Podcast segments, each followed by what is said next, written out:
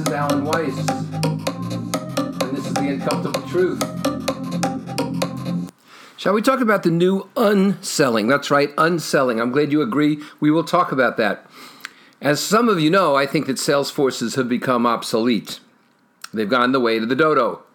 The buyer is in control today, not the seller. Intermediaries, in fact, of any kind, are often completely unnecessary, vestigial, a fifth wheel. Recently, we bought a pickup truck of all things. now, I'm used to exotic cars, but not pickup trucks. But my wife wanted one to take the dogs around and, you know, put hay in and I don't know what. And so I don't know how to buy a pickup, and I'm not really interested in learning how. We had a car concierge. And the car concierge, for 500 bucks, took us to two places um, Toyota and Hyundai. Uh, had the vehicles ready to be test driven. He dealt with the salesperson, we did not. He answered questions. Uh, we chose the Toyota. He put the deal together, uh, and that was that. And I shook hands with the sales guy who made a commission, of course, and good for him, he should. Um, but uh, never had to sit down and do paperwork or uh, uh sit, ask how the windshield wipers went on or anything like that. The other night, my wife wanted something uh, from, I believe it was Staples, the office provision store, and she ordered it at 9:30 in the evening, and it got here at 10:30 the next morning. People now want and expect immediate gratification, even in things like buying. Telehealth beats the lines that people have to stand in, and it comes in a variety of forms. You can take a picture of something on your skin or report a condition. We called CVS here, the pharmacy, for a COVID test. They gave us a time. We drove through. You stop at the window. They hand you a kit, tell you what to do. You deposit the kit. The entire transaction takes maybe eight minutes and is paid for by insurance. And we got the result in three days as promised. But even beyond that, I just got a take home, a, a, a COVID test by mail and I'm holding this here until such time as I want a, a recent, you know, within 72 hour reading. Uh, and they promise again, you mail it back to them FedEx, the FedEx slip comes with it, and you get the results in two to three days. Takeout is often better than dining in in that we found the food to be delicious and we can set our own time frames and put our feet up and be comfortable. No one cares which knife you use. But delivery is even better than takeout because you don't have to get dressed at all you know, it's it's gotten to this point. I uh, I drove over to a place where they bring the food out to the car, and when the woman takes the order on the phone, her instructions are to ask what kind of car you're driving, and the server comes out and looks for the car with the meal. Makes sense. So the woman on the phone says to me, "Okay, we're all set. What kind of car will you be driving?" And I said, "A Rolls Royce." And she says, "What color?" Now that's the next question on her slip. I said, How many of these cars do you get over there? Your takeout must be wonderful. You can get insurance online today. You know, I began my career, some people know this, with the Prudential Insurance Company of America in Newark, New Jersey, as a 20 year old, 22 year old smartass. Uh, and Pru at that time, as it was called, Mother Pru, uh, had its major competition in the Met, which was Metropolitan Life. I believe later that became Snoopy. Uh, and Pru had a huge, huge sales force.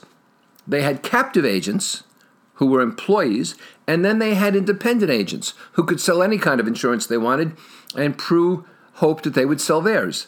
And these people ruled the world. And one of these agents called up, you drop what you were doing, and you listen very carefully. They were the, all the difference. They said to me, you know, Prudential would say, we have two customers. We have insurance purchasers and we have agents. They're both customers. I said, really? Well, tell me something. If there were no agents, could you still sell insurance? to people who needed it. They said, Of course. I said, If there were no people who needed insurance, but you had agents, could you still sell it? They said to me, What's your point? This is why I went into consulting. Today we have virtual house tours for realtors. And I think that will continue. Virtual house tours, I've seen them, I participated, are very good. You see everything you want again. You don't have to get all dressed up. You don't have to worry about touching something. The owners of the house feel nicer with no one in their homes. And it can be shown at any time of the day, 24 hours a day. You don't need an intermediary. You can simply download it and watch it. If I do need a realtor for some reason, for forms or something, you can download the forms. You can even download legal forms. Suits and jewelry and accessories all can come from extant measurements. That is, these, these providers keep your measurements, and when you want to order something, they show you online, they show you on Zoom, they show you somehow, they send a sample, and you see if it works.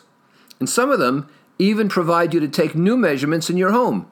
You have your spouse or partner help you, and over Zoom, they give instructions about what to measure and how to do it. Gym sessions are done now on iPads. My gym has a lot of remote people working with these personal trainers in the gym.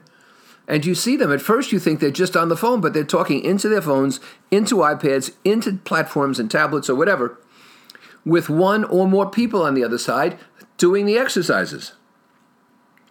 The pet grooming is done in a van.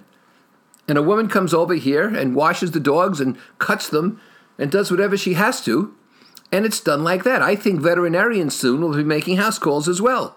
They will come to your door. Listen, when I was young, doctors made house calls. It was much better, believe me. You no longer need to be sold these days. All you need is access. The strongest direction is provided by peers, not advertisements. Peers become evangelists. And the literature is pretty strong that most of us make decisions of consequence, whether, whether business or personal, based on peer level referral. Do you know a good pediatric surgeon? Do you know a good uh, repair shop? What would you recommend that I read?